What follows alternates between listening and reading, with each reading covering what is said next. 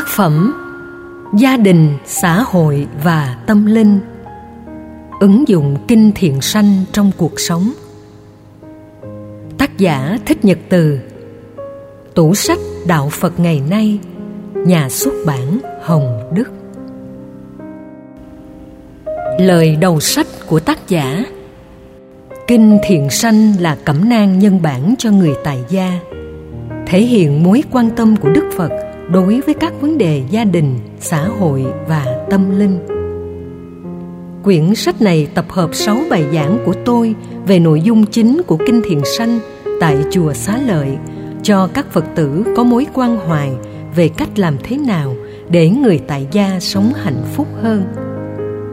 Tôi chọn 6 mối tương quan giữa con người với con người mà mỗi người cần nhận thức đúng đắn để sống có trách nhiệm tính nhân văn và tình người hơn, làm đề tài ứng dụng phật pháp trong cuộc sống cho người tại gia.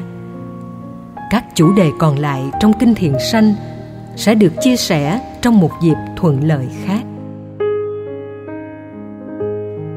Đạo phật không khích lệ các hình thức tự cô lập hoặc tách rời bản thân ra khỏi tương quan xã hội. Vì như thế, ta đánh mất cơ hội tiếp nhận những điều hay mà cuộc đời và những người thân thương có thể trao tặng cho ta. Đồng thời, trong một số tình huống, sự ảnh hưởng tích cực của ta đối với tha nhân sẽ không thiết lập được. Theo kinh thiện sanh, đạo vợ chồng là điểm xuất phát của hạnh phúc gia đình. Sau một năm chung sống, đôi vợ chồng có tình yêu sẽ trở thành cha mẹ trong gia đình. Tương quan giữa cha mẹ và con cái bắt đầu phát sinh từ đó. Vài năm sau, khi con cái trưởng thành, thì mối quan hệ giữa những người thân thương được thiết lập. Ở tuổi trưởng thành, người con sẽ lao động mưu sinh và từ đó mối quan hệ giữa chủ lao động và người lao động được đặt ra. Trước khi có cơ hội trở thành người lao động, hầu hết mọi người phải trải qua thời gian học tập tại trường lớp mối quan hệ giữa thầy cô giáo và học trò có mặt từ đó. Trong tương quan gia đình, mỗi người có trách nhiệm đạo đức đối với vợ chồng, cha mẹ, con cái và anh chị em. Về tương quan xã hội, mỗi người có trách nhiệm đạo đức với tha nhân, gồm thầy cô, học trò, chủ lao động, người lao động và nhà quản trị quốc gia công nhân trong nước.